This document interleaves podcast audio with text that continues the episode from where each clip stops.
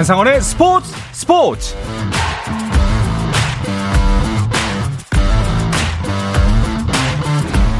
스포츠가 있는 저녁 어떠신가요? 아나운서 한상원입니다. 오늘 하루 이슈들을 살펴보는 스포츠 타임라인으로 출발합니다.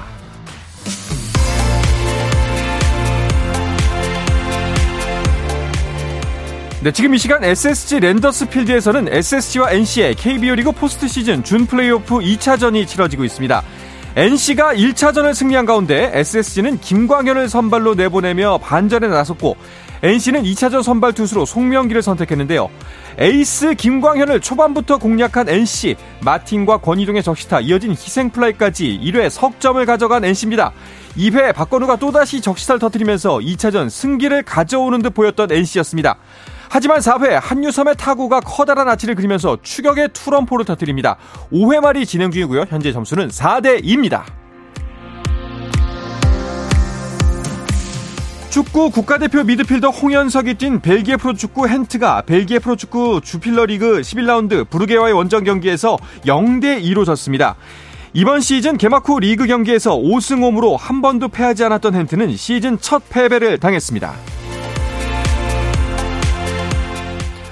어제 개회식을 시작으로 열전에 돌입한 항저우 장애인 아시안 게임에서 육상의 전민재가 한국 선수단 첫 메달의 주인공이 됐습니다.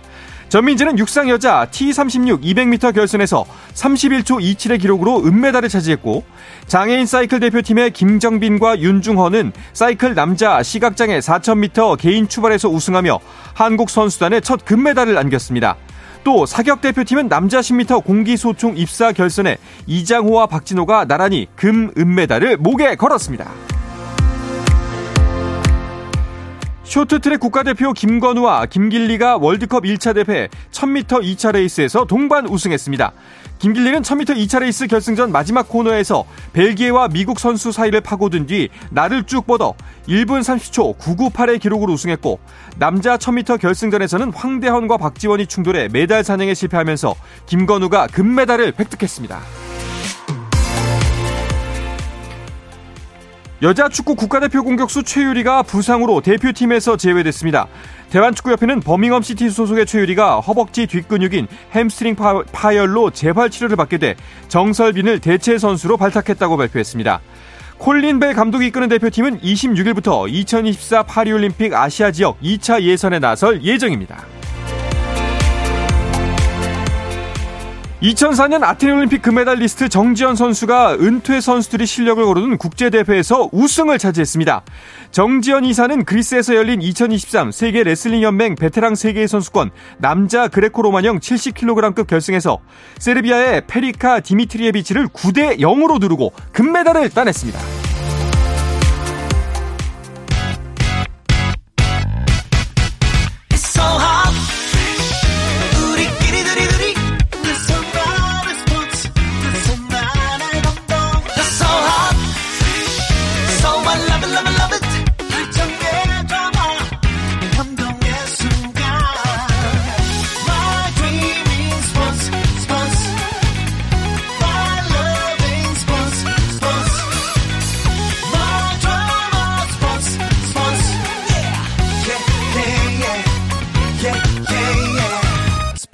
스포츠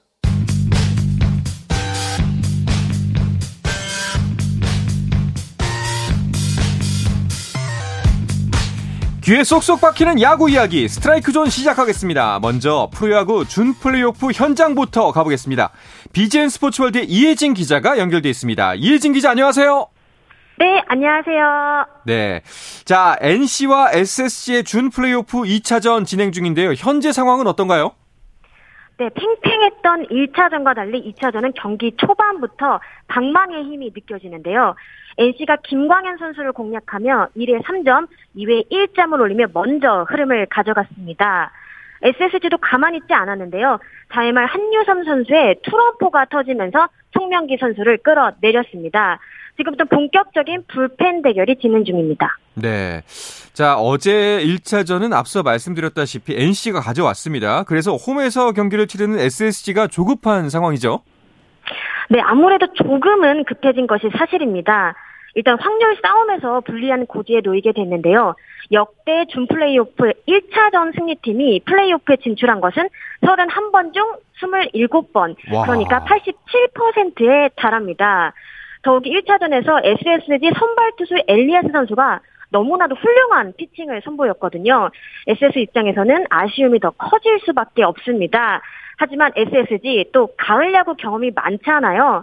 경기 전 선수들을 만나봤는데요. 좀 쫓기기보다는 우리의 야구를 하자라는 분위기가 많더라고요. 네. 또 돌이켜보면 SSG는 유독 음, 포스트 시즌 첫 경기에는 조금 약한 모습을 보였거든요.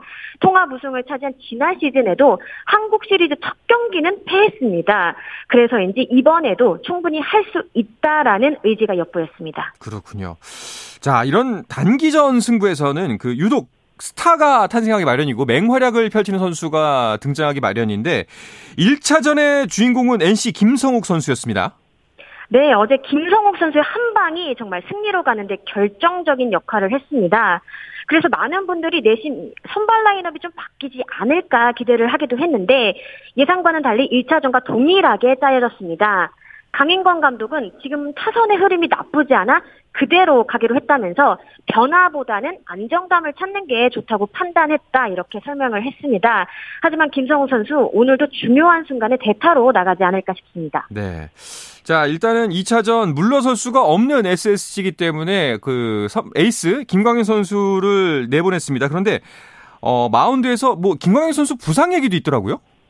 네, 일단 김광현 선수 오늘 초반부터 좀 어려운 경기를 펼쳤습니다. 이래 선두타자 손아섭 선수를 내야 안타로 내주면서 조금 어렵게 시작을 했는데요. 설상가상 박건우, 마틴, 권희동 선수에게 3연속 안타를 허용하면서 초반부터 비기닝을 만들어주고 말았습니다. 이외에도 1점을 내준 김광현 선수는 3회에도 볼넷, 몸에 맞는 볼 등을 내주면 흔들렸는데요. 확인 결과 말씀하신 것처럼 부상 이슈가 있었습니다. 왼쪽 엄지 손가락 굳은 살 부위에 상처가 좀 벌어졌다고 하더라고요. 음. 결국 3회까지만 소화하고 마운드를 내려왔습니다. 이 4회부터는 문성원 선수가 바통을 이어받았습니다. 반면 NC 송명기 선수 초반 꿋꿋하게 잘 버텼는데요. 1회 무사 1로 또 3회 무사 1, 2로 위기를 실점 없이 막았습니다. 하지만 4회 한유섬 선수에게 홈런을 허용하면서 역시 마운드를 일찍 내려가게 됐습니다. 네, 일단 선발인 김광현과 송명기 모두 마운드에서 내려온 상황이고 양 팀의 불펜진 상황은 어떤가요? 일단 코치진의 얘기를 들어보면 전체적으로 컨디션 자체는 나쁘지 않은 것 같습니다. 다만 두 팀 모두 뒷문이 살짝 문제인데요. SSG 서진용 또 NC 이용찬 선수 모두 1차전에서 불안감을 노출했습니다. 이 서진용 선수의 경우 도루를 허용한 뒤 적시타를 맞았고요. 이용찬 선수는 하재훈 선수에게 홈런을 내줬습니다. 아무래도 양팀 사령탑의 고민이 좀 클 것 같은데요. 일단은 믿고 가겠다는 방침입니다. 심지어 오늘은 어제보다 일찍 돌펜이 가동이 됐잖아요. 이 최상의 결과를 이끌어내는 팀이 어디일지 지켜보시면 좋을 것 같습니다. 네. 사실 이번 포스트 시즌 들어가기 전에 가장 많이 나왔던 이야기 중 하나가 바로 날씨 변수였습니다. 수년 경기가 많았기 때문에 좀 추운 날씨에서 진행되고 있잖아요. 네, 뭐 우스갯소리로 겨울 야구다 이런 말까지 나왔는데요. 관계자들이 가장 우려했던 지점이기도 합니다. 준 플레이오프 1차전의 경우 그나마 낮 경기로 열리면서 괜찮았는데요. 오늘은 체감 온도가 꽤 낮습니다. 아. 언뜻 보기에도 두터운 패딩을 입은 분들의 모습을 종종 볼 수 있었습니다. 하지만 그럼에도 열기가 뜨거웠습니다. 이 준 플레이오프 1차전의 경우 주말까지 겹쳐서 만원 관중을 잃었는데요. 올해 포스트 시즌 첫 매진이었습니다. 2차전인 오늘도 굉장히 많은 관중들이 경기장을 찾았거든요. 언뜻 보기에도 거의 빽빽하게 들어찬 모습이었습니다. 그러니까요. 지금 뭐 경기장 화면이 스크린에 나오고 있는데 만원인지는 모르겠지만 거의 뭐 빈자리가 보이지가 않습니다. 자, 지금 경기 이제 6회 말로 접어들었고 SSG의 공격이 막 시작됐고요. 에레디아가 타석에 올라와 있는데요. 점수는 여전히 4대 2인 상황입니다. 자, 준 플레이오프는 오전 3승제, 3선승제로 진행이 됩니다. SSG는 아직 오늘 저도 사실 한 번에 더 기회가 있습니다만 쉽진 않겠죠? 네, 아까 제가 살짝 언급하기도 했는데요. 말씀하신 것처럼 준 플레이오프 오전 3선승제인 만큼 초반 흐름을 잡는 것이 중요합니다. 이 1, 2차전 분위기가 끝까지 간다. 이런 이야기까지 나오고 있는데요. SSG는 사실 전신 SK 시절을 포함해도 정말 오랜만에 준 플레이오프를 치르게 됐습니다. 2011년 이후 12년 만인데요. 아까 작년 한국 시리즈 얘기 드렸잖아요. 네. 12년 전 준플레이오프에서도 사실 1차전은 기아에게 내줬습니다. 하지만 2차전부터 4차전까지 3연승을 달리며 플레이오프 진출한 기억이 있거든요. 그때 한국 시리즈까지 올랐습니다. 이 몇몇 선수들이 그때를 기억하고 있더라고요. 음. 그때처럼 올해도 마지막까지 야구하는 팀이 될 수 있었으면 좋겠다 이렇게 각오를 전했습니다. 자 지금 권영무님께서 댓글 하나 남겨주신데요. 두 팀이 비등비등해서 재밌어요. 이번 준 플레이오프면서 아주 쫄깃쫄깃합니다. 아, 정말 그 이 쫄깃쫄깃한 승부 팬들 입장에선 너무나 즐겁지만 이제 선수들은 막 그 가슴이 싹싹 탈 텐데요. SSG가 사실 오늘 경기가 굉장히 중요한 이유 중에 하나가 NC가 아직 패디가 안 나왔어요. 아, 그렇습니다. 네. 3차전에서 패디가 나올 가능성은 얼마나 될까요? 네, 이 와일드카드 결정전에서부터 매일매일 강인권 감독에게 이 끊이질 않는 질문이 있는데 바로 패디 선수의 등판 시점이었습니다. 아무래도 확실한 에이스다 보니 궁금증이 폭발하고 있는 것 같은데요. NC는 그간 계속 신중한 입장을 취해왔거든요. 드디어 결정을 했습니다. 어, 어준 플레이오프 3차전 출격합니다. 패디 선수 올 시즌 다승, 탈삼진, 평균 자책점 등 트리플 크라운을 작성한 리그 최고의 투수 중 한 명인데요. 정규리그 막판 타구에 오른 팔뚝을 맞는 부상을 당했습니다. 여파로 이 포스트 시즌 초반 여정을 소화하지 못하고 있는데요. 어, 팀에서는 계속해서 체크를 하고 있었고요. 22일 불펜 피칭을 통해 19개의 공을 던지며 컨디션을 조절하기도 했습니다. 아직 100%까지는 아니라고 하는데요. NC로서는 더 이상 물러날 게 없다 이렇게 얘기를 했습니다. 그렇습니다. 뭐 사실 승부의 절대라는 건 없습니다만 가능성, 그 확률 면에서 봤을 때 페리 선수가 나오는 내일보다는 오늘 승부 1승이라도 하나 올려놓는 것이 SSG 입장에서는 유리해 보이는 게 사실이기도 합니다. 자, 이렇게 준 플레이오프 소식을 계속해서 짚어드렸는데요. 또 이혜진 기자 연결했으니까 롯데 이야기 안 할 수가 없습니다. 또 굉장히 크다란 뉴스가 있었죠. 네, 올가을 정말 정신이 없는 것 같은데요. 네. 롯데가 빠르게 다음 시즌 준비에 들어갔습니다. 새 사령탑을 서, 선임했는데요. 무성했던 소문이 현실이 됐습니다. 음. 김태형 감독이 부산으로 향합니다. 계약 기간 3년에 총 24억 원 조건입니다. 롯데는 올해까지 6년간 가을 야구에 오르지 못했는데요. 특히 올 시즌을 앞두고 통 크게 투자를 했던 터라 실망감이 더 컸습니다. 이 김태형 감독 잘 알려진 것처럼 두산 사령탑 시절 7년 연속 팀을 한국 시리즈로 이끈 명장입니다. 그간 감독 선임에서 자교 파속 파, 파격적인 결정을 했던 롯데지만 이번에는 잘 알려진 김태형 감독과 손을 잡았습니다.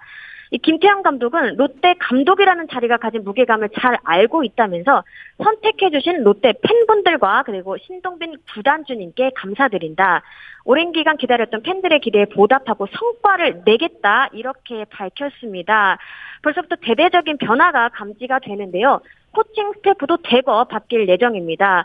어제 이종훈 감독 등을 포함해 코치진 8명과의 재계약을 포기했습니다. 네. 자, 지금 점수가 또 났습니다. SSG 한유섬 선수가 또 홈런을 쳤어요. 솔로 홈런 터뜨리면서 6회 말 현재 4대 3 원아웃인 상황입니다. 야, 혼자서 홈런 두 개네요. 혼자서 오늘 득점 모두를 책임지고 있습니다. 그렇습니다. 아까 이제 댓글 남겨주신 것처럼 정말 경기 점점 더 쫄깃쫄깃해지는 것 같습니다. 자, NC 대 SSC의 준 플레이오프 2차전 상황 현장에서 취재 중인 BGN 스포츠월드 이혜진 기자 연결해서 알아봤습니다. 이혜진 기자 고맙고요. 추운 날씨에 감기 조심하세요. 네, 감사합니다.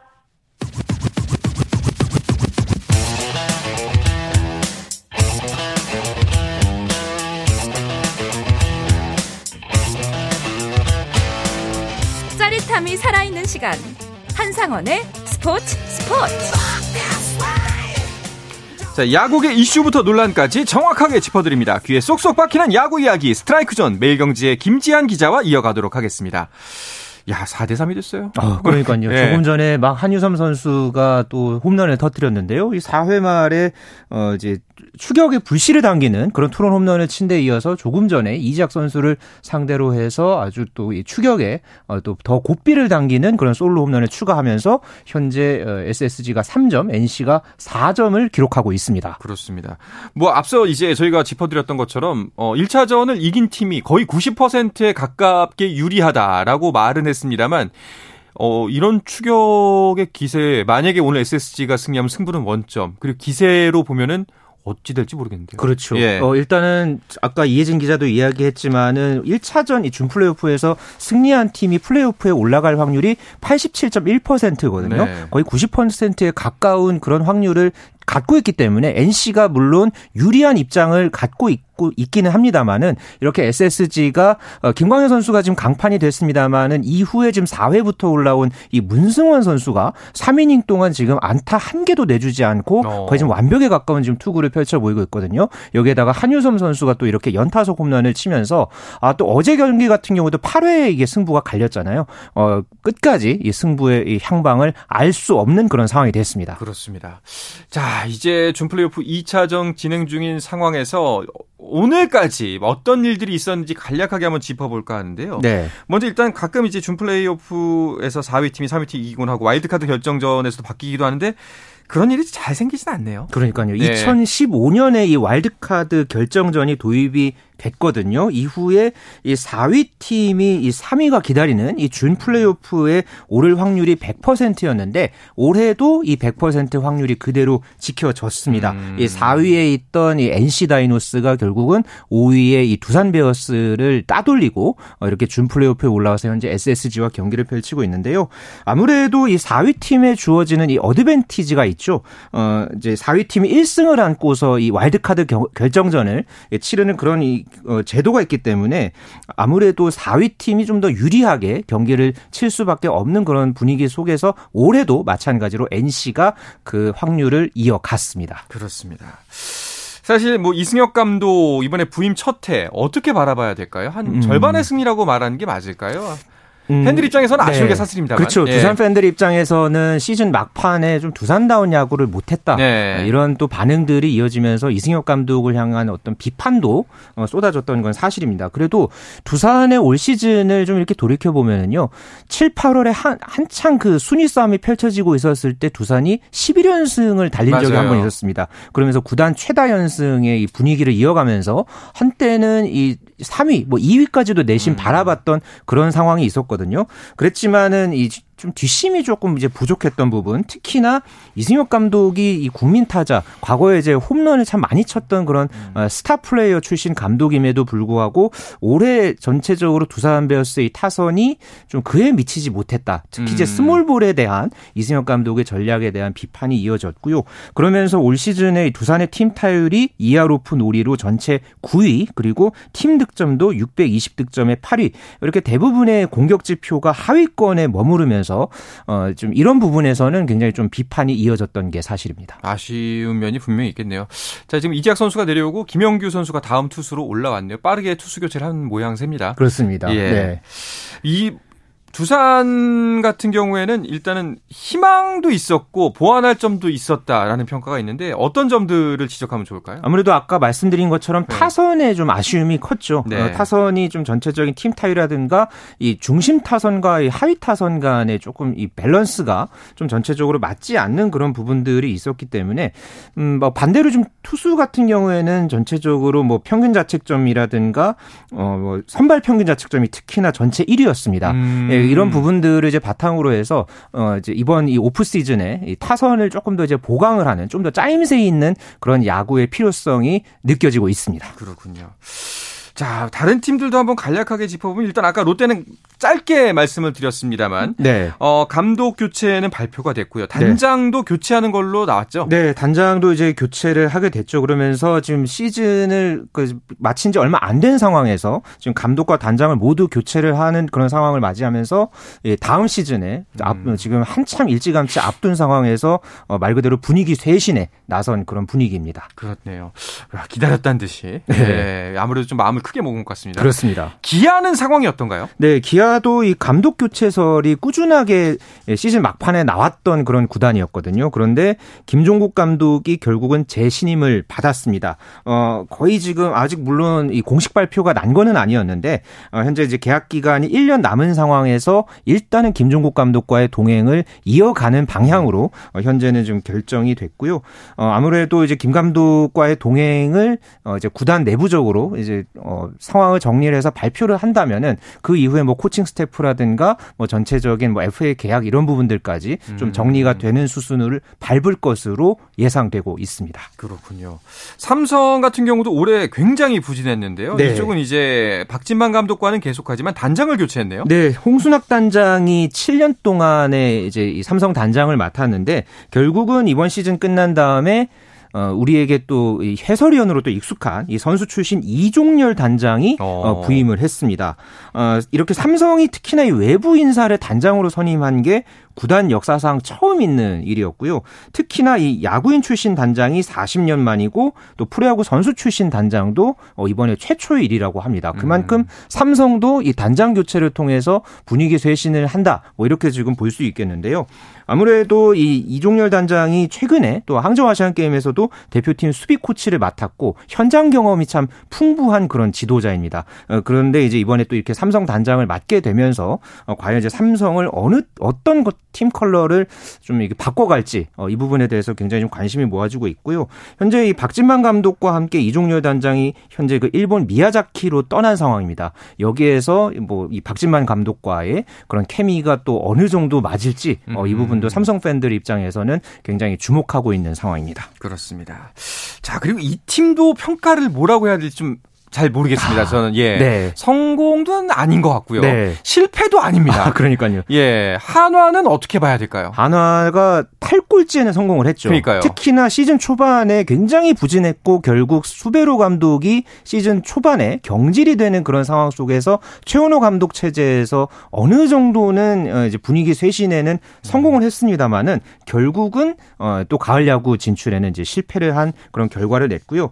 다만 한화가 이 시즌이 끝난 다음에 꽤 발빠르게 어, 또팀 쇄신을 위해서 좀 움직였습니다. 어, 지난 21일에 선수 7명을 방출을 했고 또 같은 날에 어. 어, 지난 시즌에 삼성의 퓨처스 감독을 맡았던 김재걸 코치와 하고 그다음에 이 키움에서 작전 주루 코치를 이번 시즌까지 맡았던 박재상 코치 이 두 사람을 영입을 했거든요.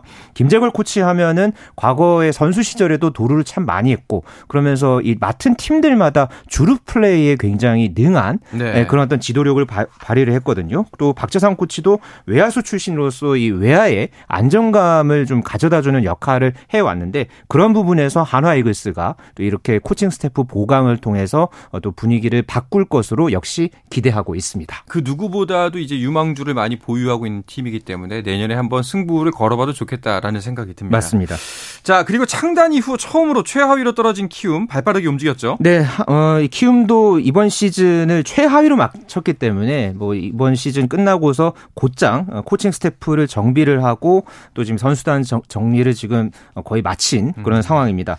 어, 현재 그 이정후 선수가 이번 시즌 끝으로 이 미국 메이저리그 진출을 어, 본인이 이제 또 선언을 한 상황이죠. 여기에다가 안우진 선수가 팔꿈치 수술로 다음 시즌을 통째로 쉬어 하는 쉬어야 하는 예, 그런 상황을 맞이했기 때문에 일단은 이 두 선수의 공백을 어떤 다른 유망주로 채우느냐 어, 이게 현재 키움으로서는 큰 과제로 남아 있고요. 어, 이- 어제부터 이 키움이 시즌 마무리 훈련을 지금 한 달 동안 강원도 원주에서 어, 진행을 시작을 했습니다. 어, 이 기간 동안에 홍원기 감독이 새로운 유망주들 발굴해서 다음 시즌을 준비하겠다 이런 또 이 포부를 밝혔는데 과연 또 키움이 또 가을 야구 DNA가 있는 팀이잖아요. 음. 예, 내년에 또 어떤 또 유망주들을 발굴해서 좀 새로운 바람을 일으킬지 일단 한번 두고 봐야 하겠습니다. 네, 솔직히 냉정하게 바라봤을 때는 쉽지는 않아 보이는 게 사실입니다. 사실 이번 시즌 꼴찌는 워낙 안 좋은 악재가 많았기 때문에 이탈 선수도 많고요. 그랬죠. 어쩔 수 없는 부분이 있었다라고 판단할 수 있겠지만 내년에 이 악재가 그대로 안고 있는 상태에서 유망주를 발굴해서 메꿔야 하는 상황이잖아요. 그러니까요. 예. 뭐 일단은 김혜성 선수를 또 이 전력에 일단 남긴 상황이고 여기에다가 신인 드래프트를 통해서 이 1라운드부터 3라운드까지 6명의 선수를 보강을 하긴 했습니다. 일단 이 전력을 갖고 과연 이 홍원기 감독을 비롯한 코칭 스태프가 어떻게 다듬어 갈지 음. 어, 키움이 앞으로 풀어가야 할 숙제라고 볼 수 있겠습니다. 그렇습니다. 자, NC 대 SSG의 준 플레이오프 2차전 상황 다시 한번 짚어드리면요. 이제 공격이 바뀌어서 7회 초로 넘어갔고요. 타석에는 마틴이 있습니다. 아직까지 점수는 4대 3 한 점 차 승부가 이어지고 있습니다. 네. KT와 LG의 마음은 어떨까요, 지금? 네. 그러니까요. 이 선두에 이제 우승을 차지했던 이 LG 트윈스 그리고 2위 지금 현재 플레이오프에 음. 어, 지금 먼저 올라가 있는 이 KT 위즈 모두 어, 좀 늦게까지, 예, 최대한 이 5차전까지 이 준 플레이오프가 펼쳐지기를 바라는 마음으로 아마 바라보고 있지 않을까. 그렇죠. 예, 그렇게 이제 생각이 들고요. 특히나 이 KT 같은 경우에는 이 준 플레이오프 5차전이 끝나면은 바로 하루 쉬고서 이 플레이오프가 열리기 때문에 음. 최대한 이 승부가 어, 끝까지, 네. 예, 그것도 아주 어, 팽팽한 승부 속에서 펼쳐지기를 그런 아마 바라, 바라는 마음을 갖고 있지 않을까 생각합니다. 아, 야구 재밌네. 이러면서 보는 생각이 들긴 네. 하고요. 자, KT 입장에서만 바라본다면은 그 NC와 SSG 두 팀 중에 어떤 팀이 올라오길 바라고 있을까요? 일단 올 시즌의 정규 시즌 그 상대 전적을 보면요. KT가 두 팀에게 모두 강했습니다. NC에게는 10승 6패였고요. 네. 또 SSG에는 10승 1무 5패. 그러니까 두 팀 모두 네, 뭐, KT가 네. 네, 굉장히 우세한 그런 경기를 펼쳐 보였는데요.